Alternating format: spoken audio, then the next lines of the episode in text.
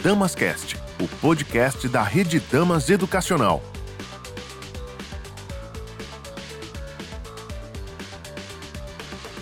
Olá pessoal, tudo bem? Estamos começando mais uma edição do Damascast, o podcast da Rede Damas Educacional. No programa de hoje vamos falar sobre o dia 22 de abril e todo o contexto histórico que envolve essa data. Comigo estará um professor do Colégio Regina Pacis, em Sinop, no Mato Grosso, Marcelo Castilho, o professor do Colégio Santa Cecília de Fortaleza, no Ceará, Ronaldo Pinho, e a professora do Colégio Santa Cristina de Nazaré da Mata, em Pernambuco, Thaísla Cavalcante. A história desse programa começa com uma rápida pesquisa no Google. Eu digitei 22 de abril e apertei Enter. O primeiro resultado que apareceu foi uma página do UOL sobre datas comemorativas dentro do portal Mundo da Educação. Vou ler o primeiro parágrafo. O dia 22 de abril é marcado no Brasil como o dia em que os portugueses chegaram ao nosso território pela primeira vez. Esse acontecimento é conhecido como, entre aspas, descobrimento do Brasil, mas os historiadores preferem outras abordagens ao dia, como chegada dos portugueses, achamento do Brasil, invenção do Brasil, entre outros. Então, para abrir a nossa conversa, eu convido a professora Thaísla para comentar esse tópico. Professora, bem-vinda. Como é que a gente pode iniciar aí esse nosso debate? Um alô de terras pernambucanas a todos. É um prazer estar aqui contribuindo para esse debate. E é muito interessante ressaltar a escolha do tema, né? A abordagem dessa data comemorativa E eu parto do princípio de que sempre é muito importante salvaguardar essas datas, embora hoje a gente tenha bastante críticas, né? Tem uma frase bem interessante de um poeta chamado Bertolt Brecht, que ele diz o seguinte: um povo que não conhece sua história está fadado a repetir o próprio passado. E essa frase me inquieta muito, porque eu acredito que todos nós que somos brasileiros, né, norteados por um passado colonial, marcado pelo escravismo e pelas suas repercussões amplas no campo da miséria e do preconceito, somos impelidos a refletir a respeito da formação do país em que a gente vive, pelo menos quando tem uma data no calendário ou um evento marcante que nos impulsiona a isso. A existência dessas datas comemorativas, para mim, continua nos impulsionando a refletir sobre a nossa identidade cultural e sobre problemáticas que nos tocam enquanto cidadãos, né? Foi a proximidade com 22 de abril, por exemplo, que nos trouxe aqui no dia de hoje para discutir a respeito das repercussões de um evento bem marcante na historiografia mundial, que é o suposto descobrimento do Brasil, que a gente sempre permeia hoje pelo uso das aspas. Suposto porque, na contemporaneidade, a comunidade acadêmica brasileira apresenta críticas bastante contundentes à ideia do descobrimento.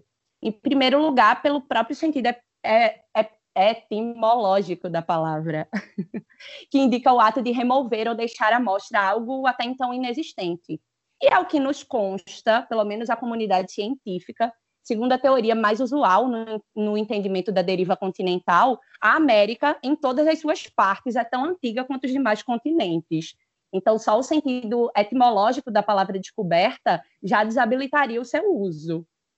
Em segundo lugar, pelo etnocentrismo deferido por essa hipótese, segundo o qual as terras brasileiras, bem como seu povo, sua diversidade cultural e natural, só teriam sido significantes quando olhadas pela óptica do conquistador europeu, né? Quando a gente sabe que bem antes da chegada das primeiras naus portuguesas à Bahia, essas terras já eram habitadas por cerca de 3,5 milhões de nativos, fortes e militarizados, divididos em 4 grupos linguísticos, dos quais o Tupi é só o mais conhecido. Inclusive, a nossa terra tinha um nome completamente diferente, né? Pindorama, na cultura Tupi. E na tradução mais aproximada seria Terra das Palmeiras. Eu queria trazer para a conversa agora, né, o professor Ronaldo Pinho, que é lá do Santa Cecília. E, professor, eu queria que o senhor pudesse fazer, né, já que a gente abriu esse tema de uma forma mais ampla, quais são as suas considerações iniciais sobre essa data? Muito obrigado pelo convite, por participar. Eu já tenho assistido alguns dos programas do Damascast, tá? Tenho visto a qualidade com que ele tem sido produzido e está aqui participando, compartilhando do conhecimento do professor Marcelo Castilho, da professora Thaísla. Isso é muito bom, isso é muito rico. Então, me sinto, primeiro de tudo, um privilegiado por estar aqui.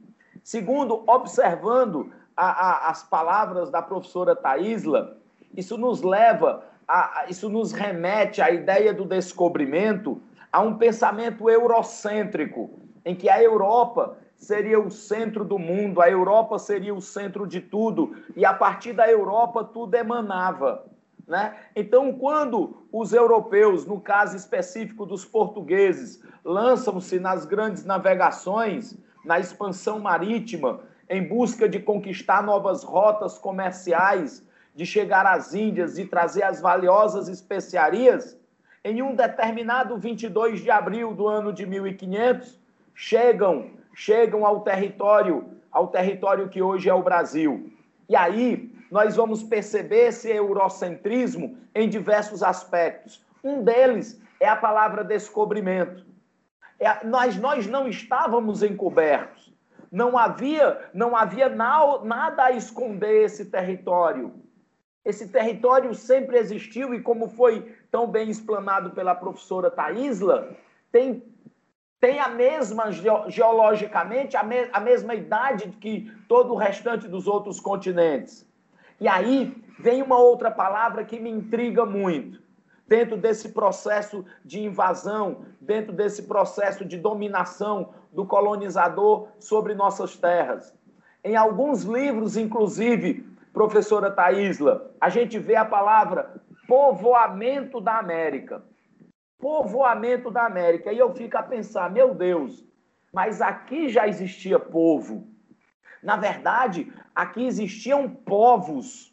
E o interessante é que quando falam dos nativos, quando falam das pessoas que já viviam aqui na América, que já tinham um elevado desenvolvimento social, um elevado desenvolvimento político, outros ainda viviam muito primitivamente, mas também pela riqueza e abundância de alimentos que a nossa terra oferecia, tratam todos como sendo o índio, quando, na verdade, não existia o índio. O que existiam eram várias, múltiplas e diversas nações, povos distintos, com línguas distintas, costumes, hábitos, culturas diferentes, de uma riqueza simplesmente encantadora.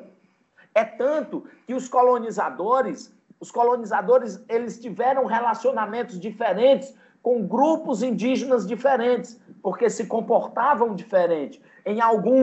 Com alguns, um relacionamento mais amigável, mais cordial, com outros, um relacionamento mais violento, porque já não aceitavam a dominação.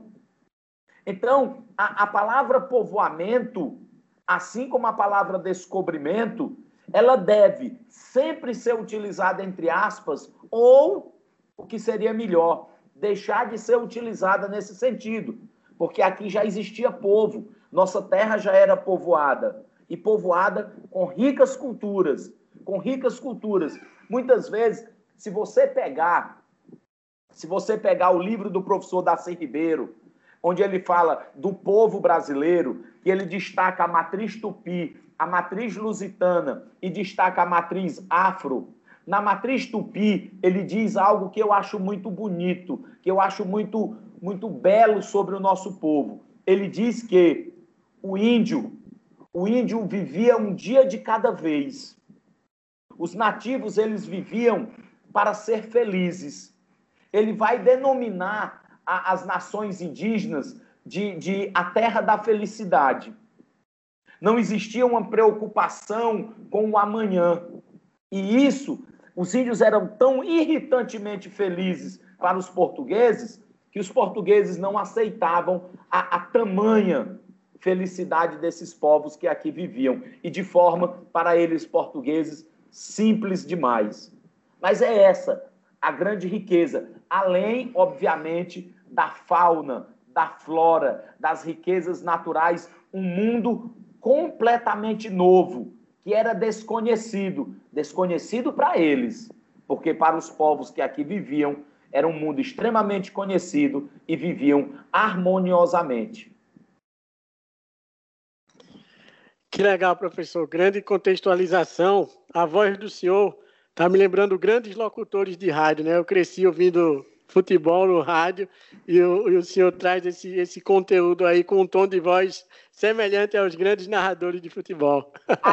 Aqui no Ceará, eu sou torcedor do Fortaleza e quando mais jovem a gente tinha um programa de rádio para tratar exatamente da parte esportiva ligada ao Fortaleza. Então, já faz muito tempo que eu não participo, o programa ainda existe, mas aí isso me gera essa empolgação. E falar da história, para mim, é também sempre muito empolgante. Que coisa maravilhosa, fantástico, professor. Chega, eu me arrepiei com esse depoimento do senhor, né? A gente realmente trazendo e construindo a nossa história, né? Que negócio bacana. Mas aí a gente vai sair do Nordeste e vai lá para o Mato Grosso com o professor Marcelo para que ele possa também fazer as considerações iniciais aí sobre essa questão, né? Desta data de 22 de abril, professor Marcelo. Muito obrigado pela participação. Obrigado da minha parte a todos vocês. Realmente, como o professor Ronaldo pontuou no início, a professora Thaísla, bem, eu que me sinto muito privilegiado de estar aqui, né? Que bom poder compartilhar com vocês, com a Damascast e com o Hildo, isso é realmente sensacional. E pegando aqui as suas palavras também, Hildo, que os meios de comunicação digitais, né? Agora, eu aqui do outro lado, aqui no Centro-Oeste, né? Um pouquinho longe de vocês, posso estar me aproximando, podemos estar compartilhando a mesma fala de um momento tão único, que é falar do Brasil, que é falar aí do descobrimento, da invenção, da conquista, né?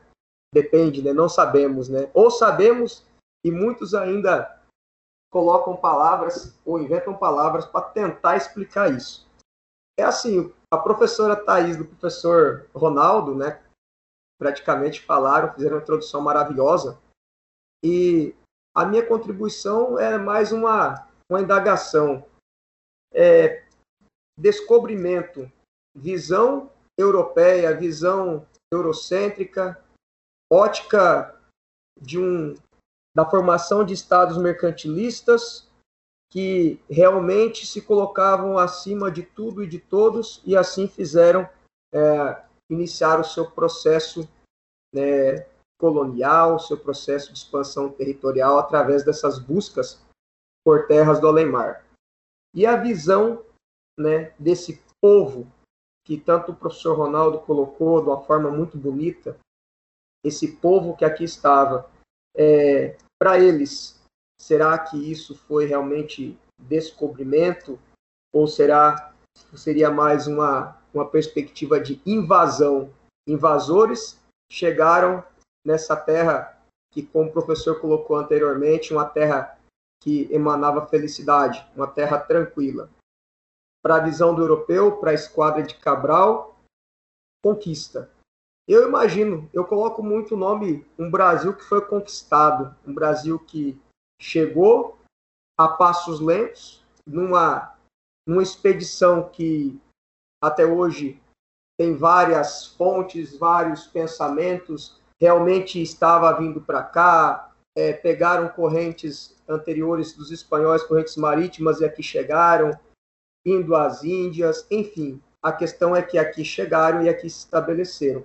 Não de uma forma rápida, mas de uma forma mais lenta, mais gradual, em comparação com os espanhóis, mas aqui realmente houve um processo de conquista.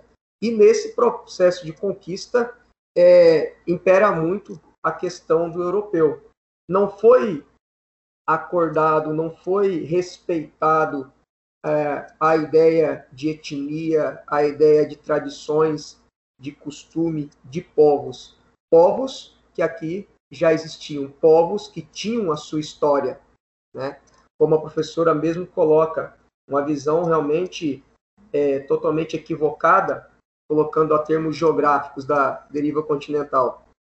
Então, assim, realmente posso colocar como um grande desrespeito que começou a ocorrer com a grande quantidade de pessoas que tinham, sim, um jeito, uma forma, né, uma crença, um modelo de vida, longe, fora daquilo que é conhecido, daquilo que é determinado pelos europeus, que, inclusive, logo após, colocaram em grande amplitude como uma visão até mesmo, de certa forma, demonizada dos povos que aqui existiam. E que aí, aos poucos, nós vamos contribuindo, nós vamos construindo a ideia de Brasil. Vem de Pindorama, vem de Veracruz, de Santa Cruz, e aqui estamos hoje, né, tentando construir, ao longo do tempo, essa criação desse dia, desse nome, e realmente configurar, como o professor colocou, essa miscigenação, essa ideia de povo brasileiro, a matriz africana, indígena, nativa, né? E também a europeia. Será uma terra de uma mistura de degradados europeus, de povos nativos, de milhões de vidas africanas que aqui também chegaram. Temos, então, junto com o descobrimento, a construção deste Brasil. Então, num primeiro momento, essa é a minha indagação. Na verdade, é até um relato sobre tudo aquilo que meus colegas já falaram. Muito bacana, professor. E aí eu queria que o senhor pudesse dar continuidade, né, a partir desse tema que o senhor trouxe, e até em termos didáticos, né, como se deu, né, a construção desse Brasil, né, diante de toda essa realidade que o senhor trouxe aqui.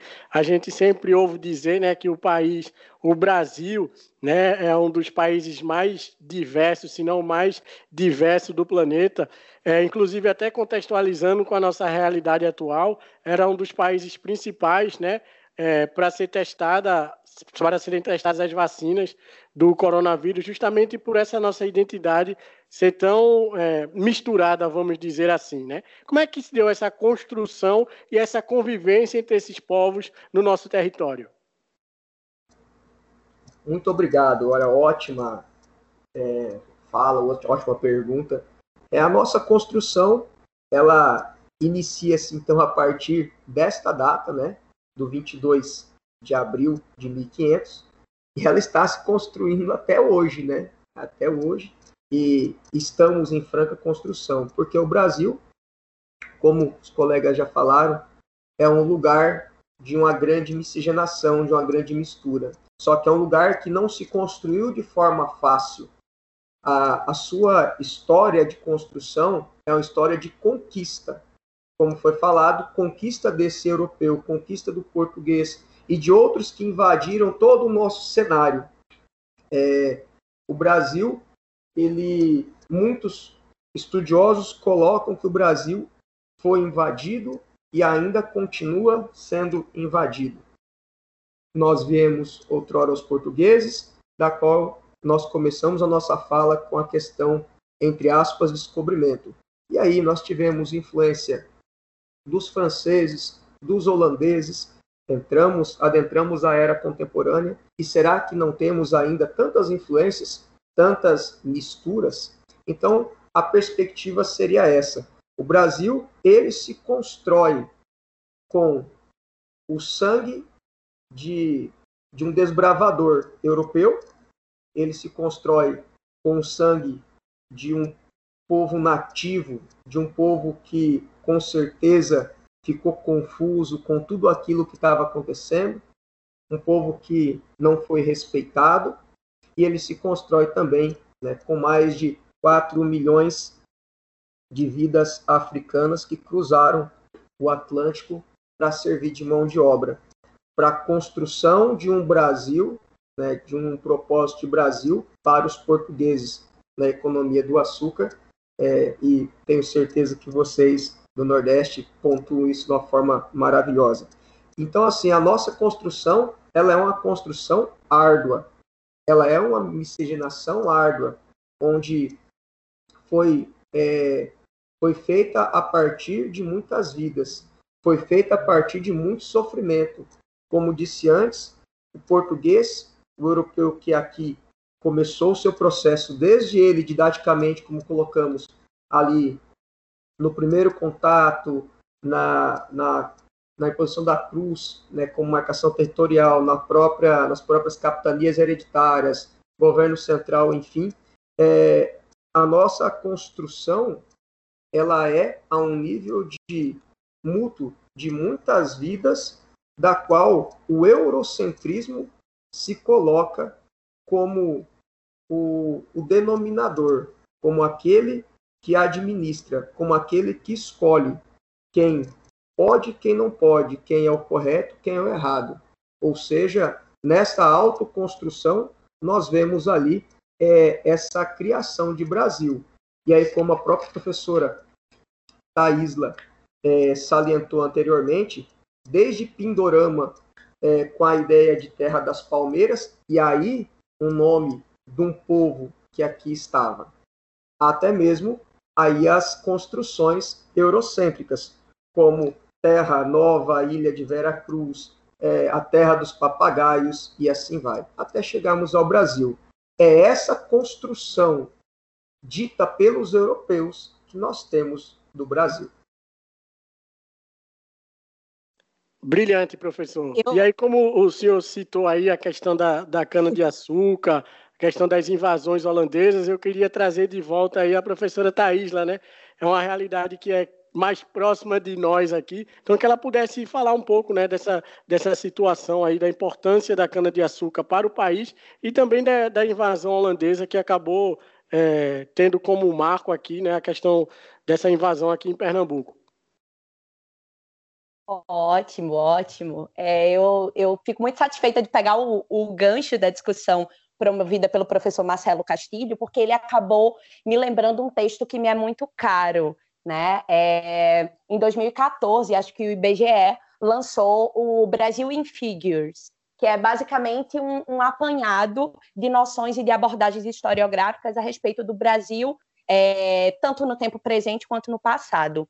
E aí o documento inicial dessa discussão foi redigido por um professor pesquisador aqui da Universidade de Pernambuco, chamado Carl Schuster, que escreveu um texto belíssimo sobre uma breve história do Brasil, onde ele vai refletir exatamente sobre o que há em um nome.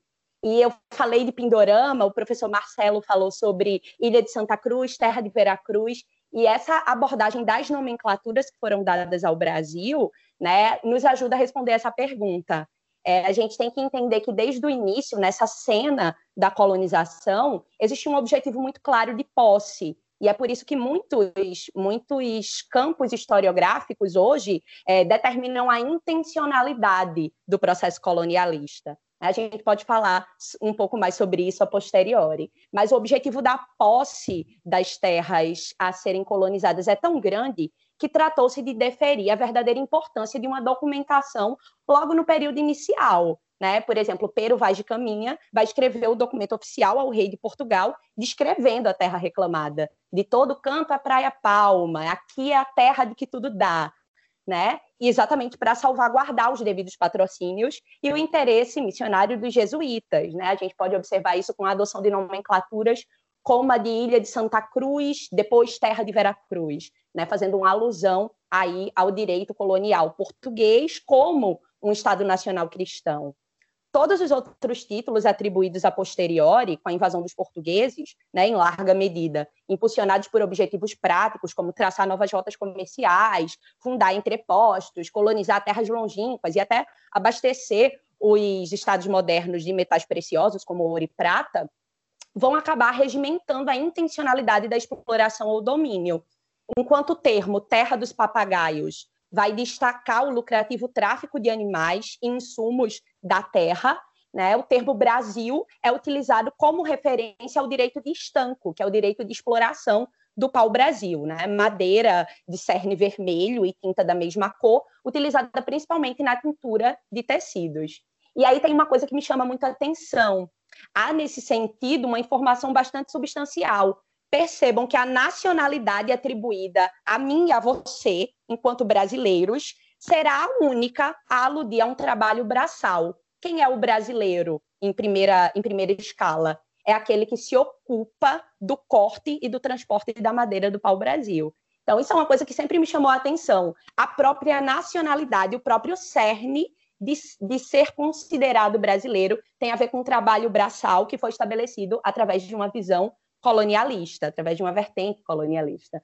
Até 1530, basicamente, o interesse do colonizador português vai se dar em manter esse território salvaguardado de invasões estrangeiras, e aí a gente vai utilizar a classificação período pré-colonial, e só após, né, a demonstração de interesses de outros estados nacionais que a gente vai ter o período de colonização propriamente dita, né? E por quê? Por que essa terra vai denotar tanto interesse? Né? Embora diferente de outros espaços da América, por exemplo, a América Central, onde vão ser notadas construtas, né, grandes cidades, né? Vou destacar aqui, por exemplo, a cidade de Tenochtitlán, do Império Azteca, que é belíssima, né? Uma joia da arquitetura da América, embora não tenha sido notada essa amplitude aí de grandes monumentos, de manipulação de ouro e prata, a Terra Brasilis vai chamar atenção,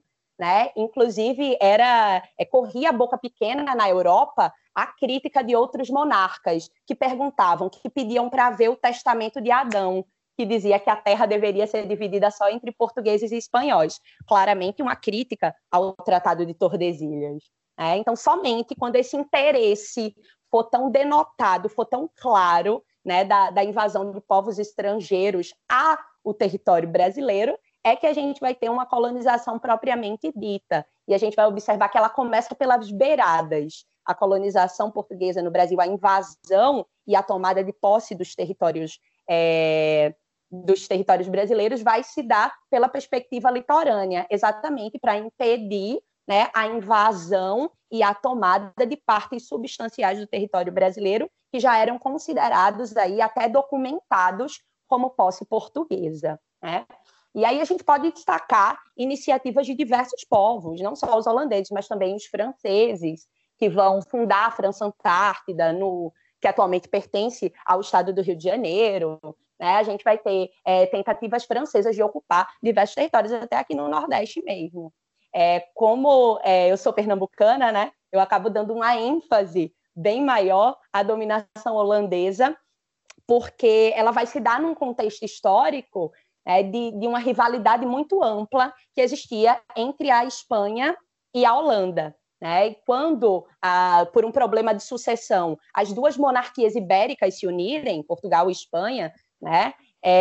A Holanda vai se sentir ainda mais rechaçada, né? Vai se sentir ainda mais deixada de lado nessa partilha dos territórios coloniais que eram reclamados pelos europeus. E aí é que a gente vai ter tentativas sucessivas de invasão ao território brasileiro. Né? A gente vai ter aqui, em Salvador, as primeiras tentativas de invasão holandesa, só que como Salvador era, até então, um centro administrativo colonial, com uma série de feitorias, ele era muito mais defendido, muito mais salvaguardado. Enquanto, né, a capitania, né, de Pernambuco, que já tinha vivenciado um desgaste ali do estanco do pau-brasil e que já vinha empregando culturas trazidas da África, como, por exemplo, a cultura da cana-do-açúcar, vão se apresentar como campos de interesse dos holandeses. Então, eles vão conseguir invadir essa área aqui da capitania de Pernambuco, né, e de uma outra capitania, que era a capitania de Itamaracá. Hoje o território de Itamaracá pertence a Pernambuco, mas essa invasão não vai ser acolhida de bom grado, não, né, porque os feitores lusos que já ocupavam aqui o território olindense, por exemplo, vão se rebelar quanto a essa tentativa de tomar posse de uma área que já estava bastante rentabilizada. Para vocês terem uma ideia da importância da produção açucareira, a gente vai ter duas capitanias que, num sistema bem amplo, vão dar certo exatamente porque estão vinculadas com a produção da cana-de-açúcar, e Pernambuco é uma delas, né? Então, os senhores de terras, os feitores luso-brasileiros vão se rebelar, inclusive vão queimar ali as suas plantações, né, em Olinda. Inclusive, a gente costuma se referir a Olinda como a Cidade Nova e a Cidade Velha, né? A Cidade Nova foi a que foi construída depois desse grande incêndio que buscava repelir os holandeses. Então, é nesse interim que vai repercutir a invasão holandesa aqui no Nordeste e que, né, recebendo essa acolhida de nenhum bom grado por parte das elites holandesas, os holandeses vão acabar se alocando num porto dos Arrecifes, né, e fortalecendo aí a arquitetura daquele local para que se adaptasse a essa invasão e às necessidades do centro administrativo do Nordeste holandês. E aí a gente costuma chamar, de maneira bastante afetiva, o Recife de Veneza brasileira, né, em detrimento ao amplo investimento que os holandeses fizeram nessas bandas e principalmente na cidade de Recife, né, cidade maurícia, também é um título que ela recebe. E a gente vai observar um destaque de uma produção cultural gigantesca se efetivando nesse período.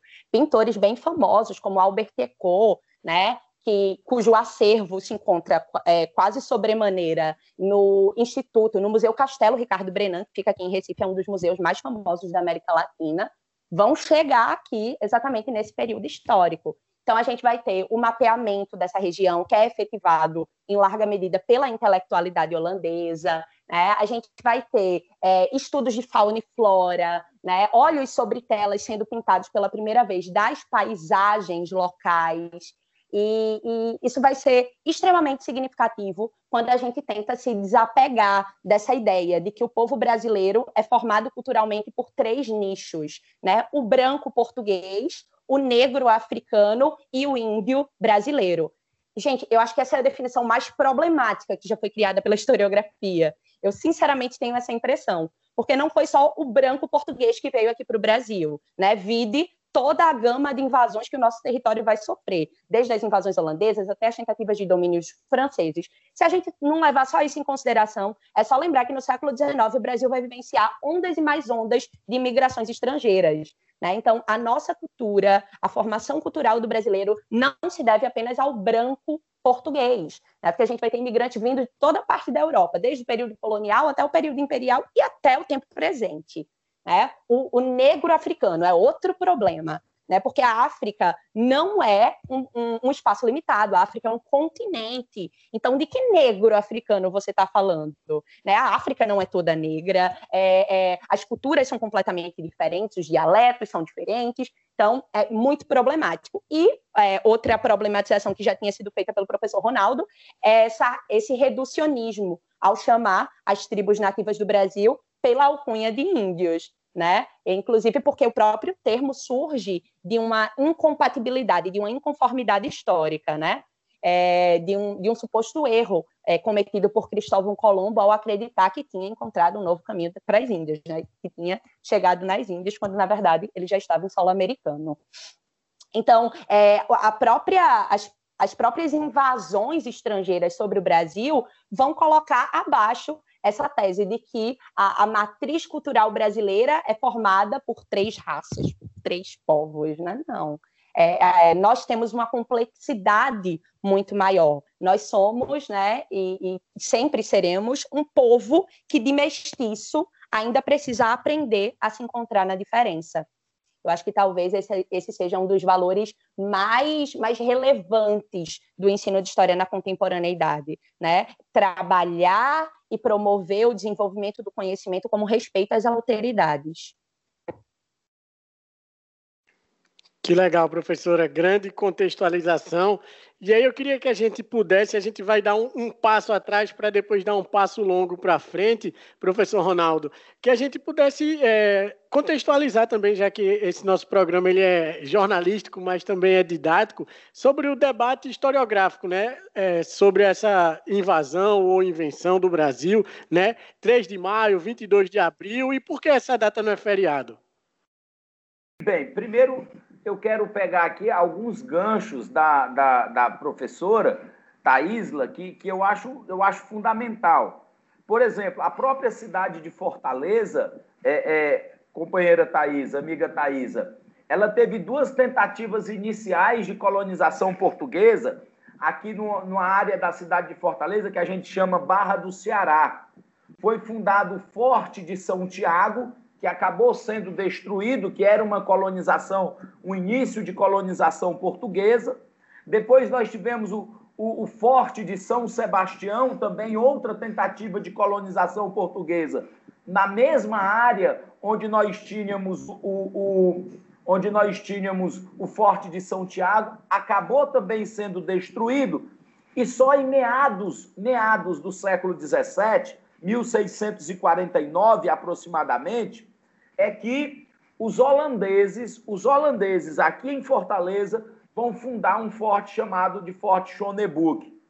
E a partir dali, desse forte holandês, é que a colonização do Ceará, aqui de Fortaleza, efetivamente vai se iniciar. Depois os holandeses serão expulsos aqui do Ceará, o Forte Schoneburg se tornará a Fortaleza de Nossa Senhora da Assunção, hoje é onde funciona a 10ª Região Militar de Fortaleza, aqui na parte central da cidade de Fortaleza, e de onde nasceu a cidade de Fortaleza com a significativa presença holandesa. Então, a diversidade de povos indígenas, a diversidade de povos europeus e a diversidade de povos africanos é muito marcante. E também, depois, povos asiáticos, enfim. O Brasil é, culturalmente, uma gigantesca coxa de retalhos. Isso ninguém pode de forma alguma esquecer. Para chegar ao ponto que o nobre colega busca, a professora Thaísla falou também do famosíssimo Tratado de Tordesilhas. O Tratado de Tordesilhas, ele é assinado em 1494. 1494, 6 anos antes do descobrimento. Sendo que em 1493, a bula intercoetera não é aceita por Portugal, porque a bula intercoetera ela determinava que a partir das ilhas de Cabo Verde media-se 100 léguas e tudo que tivesse nesse território pertenceria aos portugueses, além dessa linha imaginária de 100 léguas, pertenceria aos espanhóis, e os portugueses não aceitaram porque sabiam que nessas 100 léguas só se deparariam com as águas oceânicas. O Tratado de Tordesilhas, assinado um ano depois, estabelece 370 léguas. E aí o litoral brasileiro, o litoral do que hoje é Brasil, todo passava a pertencer a Portugal. Algo muito interessante. Por quê? Porque é algo interessante, porque o Brasil só vai ser descoberto, entre aspas, 6 anos depois, em 1500. Fico a me perguntar como eles dividiriam algo que eles não sabiam que existiam. Fica, então, esse questionamento. Um segundo questionamento sobre esse processo de descobrimento é porque a esquadra de Pedro Álvares Cabral, ela sai de Portugal com um caminho endereçado às Índias. E o que nós vemos é Cabral desviando o caminho, alguns defensores de um suposto erro naval, e chegando até o território brasileiro, mas algo me intriga. Na esquadra de Cabral vinha Pero Vaz de Caminha, que veio e descreveu com uma riqueza de detalhes impressionante as características do Brasil, as características geográficas, as características da fauna, da flora, as características do povo que ele aqui encontra. E, ao término desse processo de reconhecimento dessa terra acidentalmente descoberta, uma parte da esquadra de Cabral retorna a Portugal, levando ao rei a boa nova do descobrimento, e Cabral segue caminho para as Índias, para buscar as ricas especiarias. E aí eu venho a me perguntar o porquê exatamente dessa desse reencontro, já que teriam chegado aqui acidentalmente. Que nova tecnologia eles tiveram para se reencontrar e redimensionar essa viagem, tanto uma parte voltando para Portugal, como a outra parte indo para as Índias. Na verdade, o que nós temos ali nada mais é do que uma oficialização da posse, do domínio português sobre essas terras. Haja visto que a coroa portuguesa sentia a ameaça de outros povos de virem a dominar essas terras, principalmente a ameaça francesa, que não reconhecia o Tratado de Tordesilhas.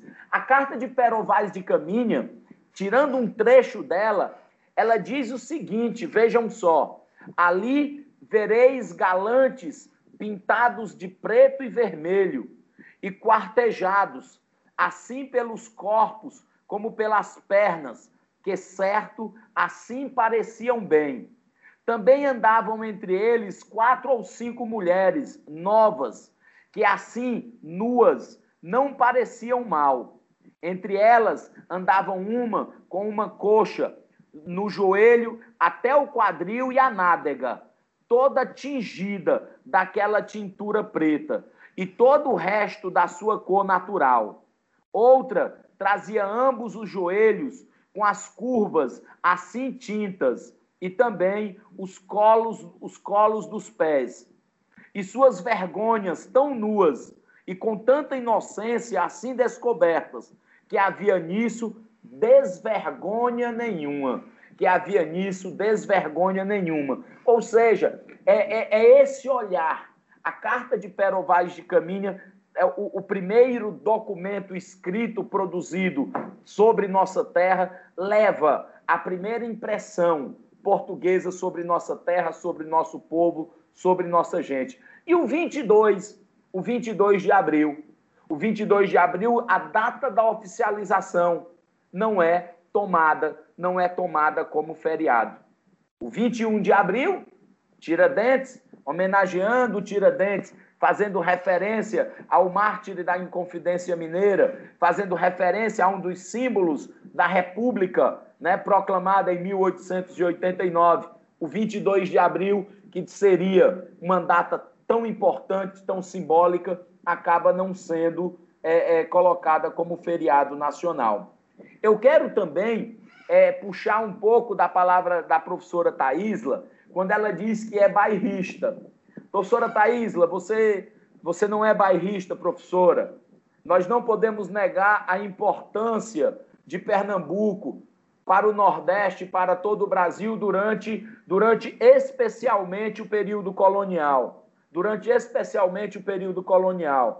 Pela a importância geográfica, a importância política, a importância econômica, e também Pernambuco esteve sempre nas lutas constantes desse povo brasileiro, como foi na Revolução Pernambucana de 1817, na luta pela independência, como foi na Confederação do Equador, que não era só Pernambuco, mas partiu do Pernambuco, uma tentativa de tornar o Nordeste independente, tá certo? E vários outros momentos importantes em que Pernambuco se torna protagonista dentro da nossa história, do nosso país. Então, não é bairrismo, é porque Pernambuco realmente está inserido dentro de um contexto de muita importância na nossa história, né? O Mato Grosso, o Goiás, o Mato Grosso do Sul, do professor Marcelo Castilho, ele vai entrar num processo de dominação num segundo momento, já lá para as bandas do século XVIII, quando nós temos a mineração sendo constituída como principal foco da colonização. Como a própria professora Thaísla disse, o início da nossa colonização é muito litorâneo. Só depois é que nós vamos adentrar ao interior em busca de outras riquezas, especialmente de metais preciosos, e aquela região importantíssima na exploração dos metais preciosos. Talvez, muito provavelmente, o Brasil tenha sido o país em que o território, né? Porque naquele momento o Brasil não era país, o Brasil era extensão do território português, talvez de onde mais tenha se extraído ouro e prata, né? De todo o mundo, o Brasil é muito significativo, muito rico nesse sentido, tá? Então fica aí essa visão que a gente tem sobre a construção do Brasil. E destacar aqui, para encerrar essa minha fala, destacar a participação dos jesuítas. Os jesuítas que vieram com os portugueses, que trouxeram o símbolo da cruz, que trouxeram o cristianismo, que converteram a nossa gente ao cristianismo e hoje faz do Brasil um dos maiores e mais importantes países cristãos do mundo, foram fundamentais no processo de colonização. Há pontos positivos, há pontos negativos, mas quem faz história, quem estuda história, não deve eleger herói e vilão.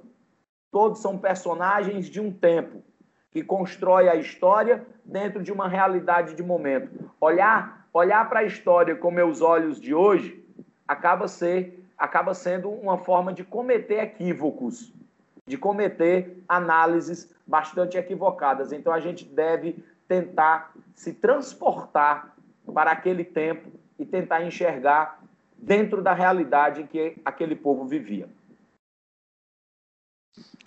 Magnífico, professor. E como o senhor falou do Ceará, a professora Thaísla falou de Pernambuco, então vamos entrar um pouco nessa questão específica aí, lá do Mato Grosso também, o Mato Grosso que já foi território espanhol, não é isso, professor Marcelo? Como é que a gente pode contextualizar aí o Mato Grosso dentro de todo esse debate aí que nós estamos tendo?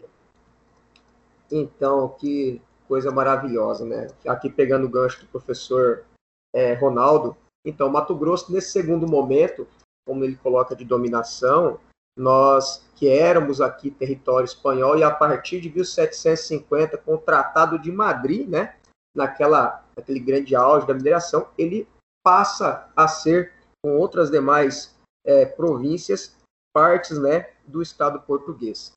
E a nossa contribuição, né, do Centro-Oeste quanto a Mato Grosso, ela é viabilizada principalmente aqui na nossa região de Cuiabá, nossa capital. Eu estou em Sinop, né? Então estou a 500 quilômetros da capital, mas aqui, principalmente quanto ao Cotipó do Ouro, aqui pela bandeira de Pascoal Moreira Cabral. Então, a partir desta bandeira, que foi uma das principais daquele processo, né, do Brasil Mineração, junto com Goiás e junto, logicamente, com Minas Gerais, como o professor falou anteriormente, o professor Ronaldo, foi ali o grande momento do Reduto do Ouro brasileiro, que também vai contar com parte significativa de mais um momento de construção desse ideal de Brasil. E como as revoltas, da qual o professor veio também comentando anteriormente, desde ali da nascimento da Inconfidência Mineira, Revolução Pernambucana, temos Conjuração Baiana, as revoltas coloniais. E foi muito importante. Faz também, se necessário, para esse modelo de construção. Só pegando daqui uma fala que o professor acabou de colocar, que ela tem uma importância extrema, é o entendimento, né? Só uma afirmação, é o entendimento, né?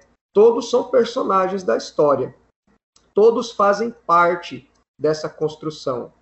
Aquele momento para o europeu, ele era conquistador. Para o indígena, ele tinha a sua realidade, ele tinha o seu momento, né? Indígena, esse que nós acabamos colocando numa visão eurocêntrica, que era o nativo, era realmente o povo pertencente do Brasil. E aí, nós temos que entender que vai se construindo essa relação que o professor falou de heróis e vilões. Ela se apega hoje, na contemporaneidade, mas nós viemos dessa construção. Construção essa com parcela do Nordeste, construção essa com parcela do Centro-Oeste, do Norte, do Sul, do Sudeste. Em todos os momentos, nós tivemos em todas as regiões a sua participação de construção do ideal, né, do ideal brasileiro. Como você colocava anteriormente, essa discussão mesma do próprio feriado, 22 de abril, ou porque foi o 3 de maio, né? Desde 1817, lá com Gaspar Correia, né, tinha-se uma ideia do Brasil de 3 de maio. Coloco-se principalmente em relação à terra, terra de Veracruz, terra de Santa Cruz, e aquela relação do dia 3 de maio com o dia da cruz, né? Com o dia da Santa Cruz. E aí, essa ideia da cruz, eu volto na fala, né, do professor Ronaldo, a importância das missões jesuíticas, a importância da Companhia de Jesus, né? E como a religiosidade caminha junto com a construção cultural dessa terra brasileira, permeando todos os estados, permeando nossa nação. E ela é também uma das grandes bases de explicação da nossa construção cultural, bem como da própria construção, né, da instituição daquela que nós estamos inseridos, que é a Damas. Então, olha a importância. A partir daquele momento que foi colocado a cruz, né, nesse suposto, nesse, entre aspas, descobrimento do Brasil, que já começa com uma questão interessante. Geralmente, terras conquistadas, eles colocavam as rochas, aquelas pedras basilares. E no Brasil, né, Cabral não tinha essa pedra, ele vai colocar, é quando imposto a cruz ali, e toda essa descrita maravilhosa, né, de Pero Vaz de Caminha, que essa carta, que são ali, pode-se considerar o primeiro registro, muitas vezes a gente acaba ouvindo e temos o entendimento dela sendo ali, vamos dizer, a certidão de nascimento do Brasil, numa questão escrita. Então, vem-se muito tempo aquela ideia, desde 1817, como o dia do descobrimento, 3 de maio, e que só vai ter uma mudança significativa para o dia 22, já aqui na era contemporânea, né? Após ali a revolta de 30, a Revolução de 30 aqui com a era Vargas, onde teremos ali uma mudança, uma iniciativa de não ter mais alguns feriados, principalmente por consequência do dia 21, Tiradentes, 22 está um próximo do outro, e ali o dia 3 vai ser tirado como um feriado brasileiro, nacional, e vai entrar o dia 22, que vem ali dos registros de Caminha, mas não como feriado, um dia que é rememorado, um dia que nós, na história, a gente sabe da importância dessa construção, mas que, pelo calendário brasileiro, ele não tem ali uma configuração como um feriado nacional. Então, assim, eu vejo essa ligação de datas, essa ligação de regiões, essa ligação de cultura, dentro de uma cultura desbravadora, dentro de uma cultura nativa, dentro de uma cultura religiosa, a construção do nosso querido Brasil.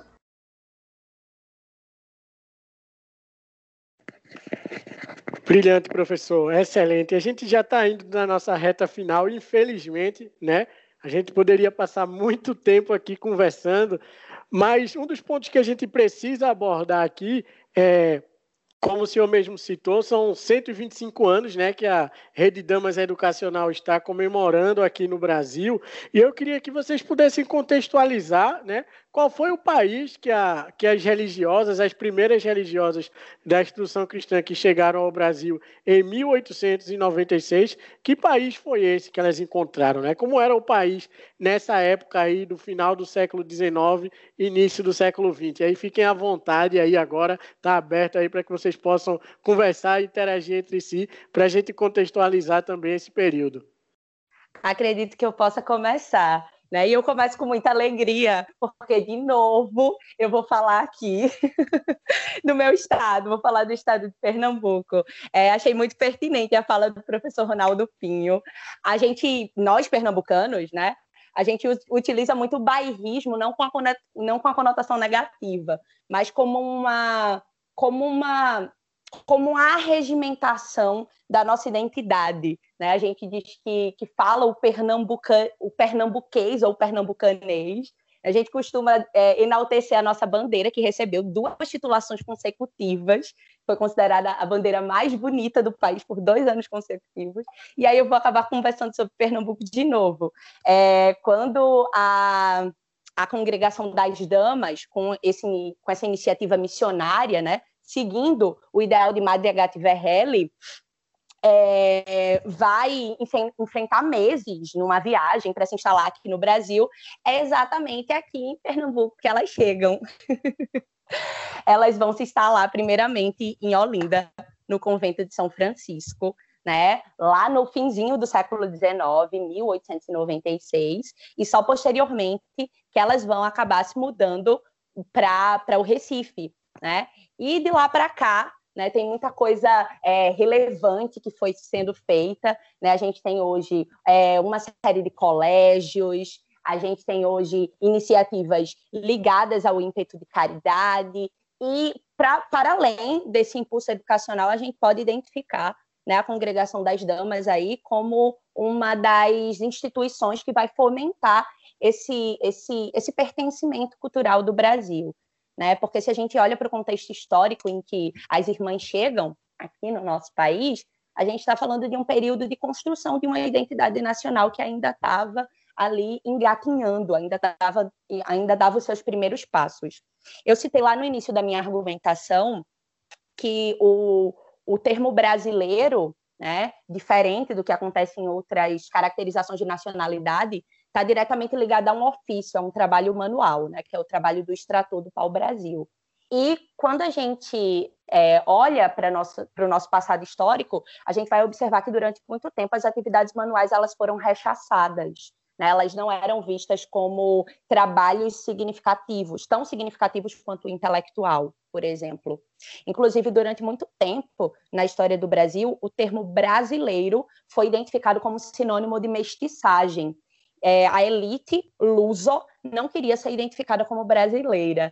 Eu acho isso super interessante. Acho que a Marieda Linhares vai trabalhar muito isso nos textos dela, né? Que o título brasileiro era visto como algo negativo, era visto como algo que estava associado à mestiçagem, à negritude, ou a um trabalho explicitamente manual. E para se alterar essa visão, né, foi preciso muito esforço, um esforço empreendido tanto pelas estruturas do Império quanto pelas estruturas da Jovem República, né, quando, na ocasião da sua proclamação. Então, quando a gente olha para a história do século XIX, a gente está falando de uma história de busca por representatividade e por busca de entender o que é ser brasileiro. Né? Para vocês terem uma ideia, há menções em documentos históricos de cartas onde portugueses cuja família já estava aqui no Brasil há séculos, se referindo a si mesmos como portugueses dos trópicos, ou portugueses vivendo no Brasil. Então, a própria menção ao título de brasileiro era vista como absurda. Então, lá no século XIX, uma série de iniciativas foram sendo arregimentadas para garantir a unidade nacional. Sob a égide do Segundo Reinado, por exemplo, por ocasião da Guerra da Tríplice Aliança, mais conhecida como Guerra do Paraguai, né, a gente vai ter essa tentativa de arregimentar uma unidade, uma identidade nacional. E foi para isso, né, que foram projetados os grandes símbolos do país, como as cores de identificação, que são uma alusão clara ao brasão da família real portuguesa, né, e é a partir daí, né, da Guerra da Tríplice Aliança, que a gente vai conseguir ver uma maior identificação entre a família real e símbolos da cultura nativa. Por exemplo, tem uma charge dessa época que me chama muita atenção, que é como se fosse um chamamento das comunidades que viviam na fronteira para a guerra, e nesse chamamento Dom Pedro II aparece vestido de cacique, aparece com um penhacho na cabeça. Então, em pleno século XIX, ainda se estava formando os símbolos da identificação nacional. Né? 1889 proclamou-se a República, e durante 4 dias a bandeira do Brasil foi nada mais nada menos do que uma cópia da dos Estados Unidos, com as cores diferentes, só mudava a coloração e a posição das estrelas.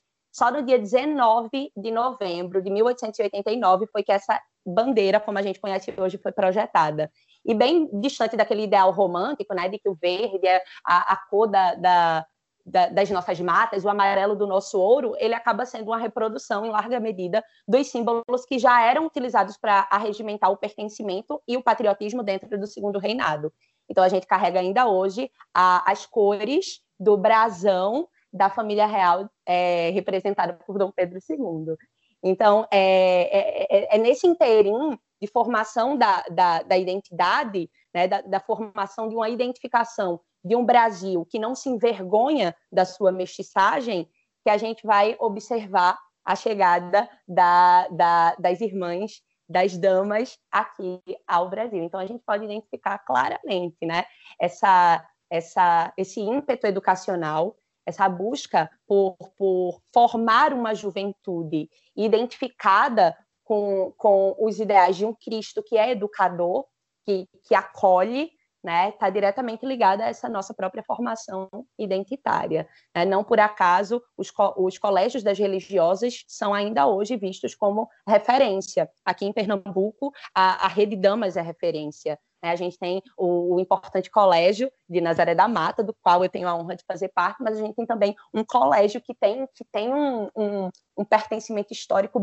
belíssimo ali no Recife, num dos bairros mais antigos do Recife, e que só de entrar no colégio você respira história, né? Só de entrar no colégio você sente de que essa proposta de educação ela viajou pelas naus, né? Que ela veio de terras distantes.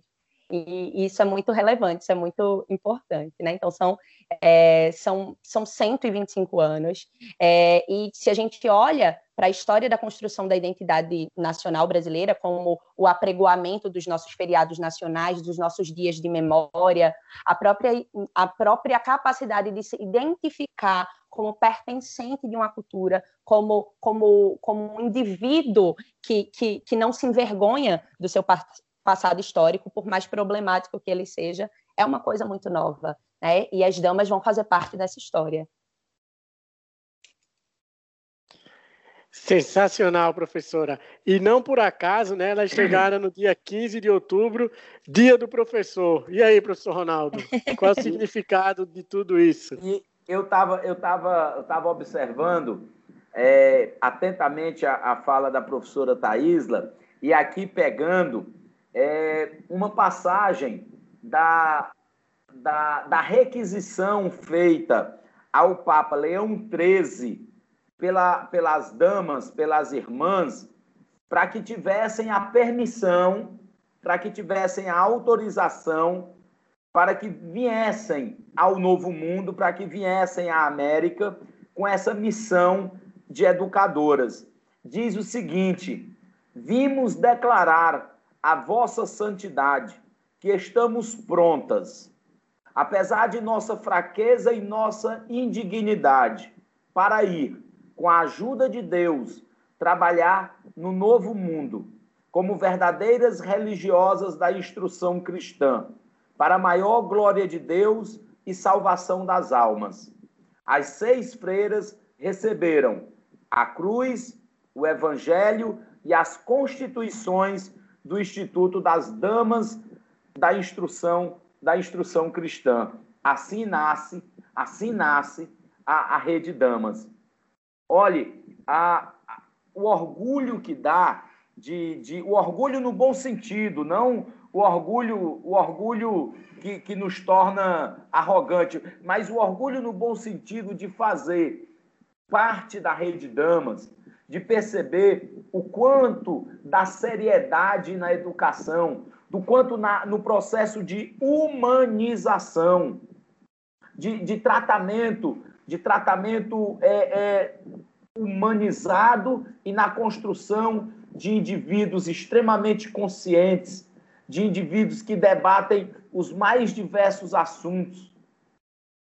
As irmãs plantaram uma semente, e essa semente, ela frutificou, e hoje nós somos ramos que estamos ainda mais fazendo crescer todo esse projeto iniciado há 125 anos atrás por essas mulheres extremamente, como é que eu poderia dizer, uma palavra, mulheres que tiveram a ousadia, a coragem, né, imbuídas pela fé, de construir todo esse processo de educação. É simplesmente belíssimo. Elas chegam em um contexto de um Brasil com a República recém-proclamada, com um Brasil que ainda está buscando construir uma nova identidade política, mas um Brasil que ainda permanecia sob a égide do poder das grandes oligarquias rurais, mas construíram e solidificaram uma rede de educação, uma rede de construção de pessoas, de gente, de seres humanos extremamente decentes. Fazer parte de tudo isso me deixa extremamente satisfeito e grato. Muito, muito, muito grato. Que lindo, professor. Magnífico. E aí eu passo a palavra até para o nosso colégio, entre os três aqui, né? O mais caçula, que é o nosso colégio Regina Pacis, lá de Sinop, mas que tem uma contribuição enorme também dentro da nossa história, né? Da Rede Damas Educacional. Professor Marcelo. Aqui nós estamos com mais de 2 décadas, né, em Sinop, o Colégio Regina Pacis, e como os colegas falaram anteriormente, o colégio aqui da Rede Damas é uma referência não só para a cidade, mas é uma referência do estado, da região, e fico muito contente, porque pegando o gancho dos professores quanto à relação destas mulheres que vieram, né, da Europa para cá, e falamos de Brasil, essa relação de Europa-Brasil, e essa é uma relação muito boa que ocorre ali a partir, né, do finalzinho do século XIX. E só recordando, né, a fala do professor, quando ele citou o Papa Leão, que coloca ali também, um pouquinho antes da vinda das religiosas para cá, a encíclica, né, a Rerum Novarum, onde fundamentaliza principalmente a questão social. E eu lembro que o professor, né, falava, procurou a palavra dessas mulheres que vieram para cá. O próprio Papa colocou mulheres desbravadoras, ou seja, e rememoramos aqui uma máxima, uma frase de Madre Agathe, sempre podemos, né, mais do que imaginamos. E aí, essa é a grande relação. Aqui somos um colégio, uma instituição nova da rede, mas já é uma instituição das mais conceituadas com o tempo na cidade de Sinop. Cidade de Sinop, aqui também em Mato Grosso, que é uma cidade que nasceu na década de 70. Também é uma cidade muito nova. Então, assim, o que nós entendemos? Essa mesma ideia do carisma do Cristo educador, onde ele vem, ele catequiza, ele ensina, e é esse amor mútuo, com esse amor realmente voltado para todas as relações intersociais, formamos cidadãos de bem, formamos intelectuais, formamos pessoas com capacidade empática de ver, de compreender o outro. E, por isso, aqui no Mato Grosso, o Colégio Regina Pacis, a Rede Damas, tem tanto essa importância, que é muito bonita, que constrói-se historicamente com toda a rede, desde a vinda, né, desde 1896, dessas mulheres desbravadoras que cruzaram o oceano simplesmente para espelhar a espiritualidade de Madre Agathe, né, trazendo o Cristo educador para todos as pessoas que ali precisavam naquele momento, e continua essa missão árdua, mas empolgante até os dias de hoje. Muito legal, professor. E com isso a gente chegou, né, ao fim aí do nosso programa. A gente poderia, acho que, passar umas 3, 4, 5 horas conversando, né, para falar dessa história aí, né, de mais de 500 anos, dessa data do dia 22 de abril. Mas eu vou dar espaço aí para que a gente possa fazer as nossas considerações finais, começando aí pela professora Thaísla. Então, eu gostaria muito de agradecer pelo convite, né, e por participar, né, de um debate tão intelectualmente empolgante, né, com os meus colegas da rede. Né, é sempre muito significativo poder partilhar do conhecimento histórico nessa casa de educação que, sem dúvida, né, da qual, sem dúvida, nós fazemos parte. Né? Somos ramos de uma mesma figueira, né? Somos indivíduos com o mesmo objetivo. E o fato de estarmos unidos pelo desenvolvimento da educação do Brasil, né, e pelo fato de estarmos tão preparados para analisá-lo, eu me sinto muito feliz nessa ocasião. Muito obrigada. Que ótimo, professora. Muito obrigado pela participação. Professor Marcelo. Realmente foi um prazer estar participando com todos os colegas, né? Esse debate, essa é uma discussão boa, né? É uma questão muito empolgante, muito gostosa, de se falar do Brasil, de se falar de descobrimento, de se falar da caracterização, né, do nosso povo. Isso realmente é muito importante. Sinto realmente um prazer imenso, como falei inicialmente, um privilegiado, e agradeço estar aqui compartilhando, estar aqui partilhando com vocês esse momento. Muito obrigado. Obrigado, professor Marcelo. E encerrando aí com o professor Ronaldo. Primeiro, agradecer o convite do Colégio Santa Cecília e da Rede Damas para participar desse momento tão enriquecedor. Agradecer aí os ensinamentos do professor Marcelo Castilho, da professora Thaísla. Dizer que a todos que, quando vierem aqui em Fortaleza, estaremos de portas abertas para recebê-los. Podem chegar, bater na porta, que aqui serão sempre muito, muito bem recebidos. E dizer que conversar sobre história, especialmente história do nosso querido e amado Brasil, é para mim, um momento de muito prazer, um momento de muita satisfação. E sempre que precisarem, estarei sempre no ponto para colaborar. Estou na área, se derrubar é pênalti e podem contar com a gente. Obrigado pelo convite. Um abraço.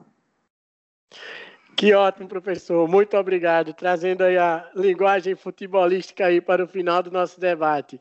E chegamos ao final do Damascast, o podcast da Rede Damas Educacional, trazendo para você informação com credibilidade e qualidade com os educadores da nossa rede. Muito obrigado a todos e até a próxima. Você ouviu o Damascast. Siga a Rede Damas no Instagram, @Rede Damas Educacional.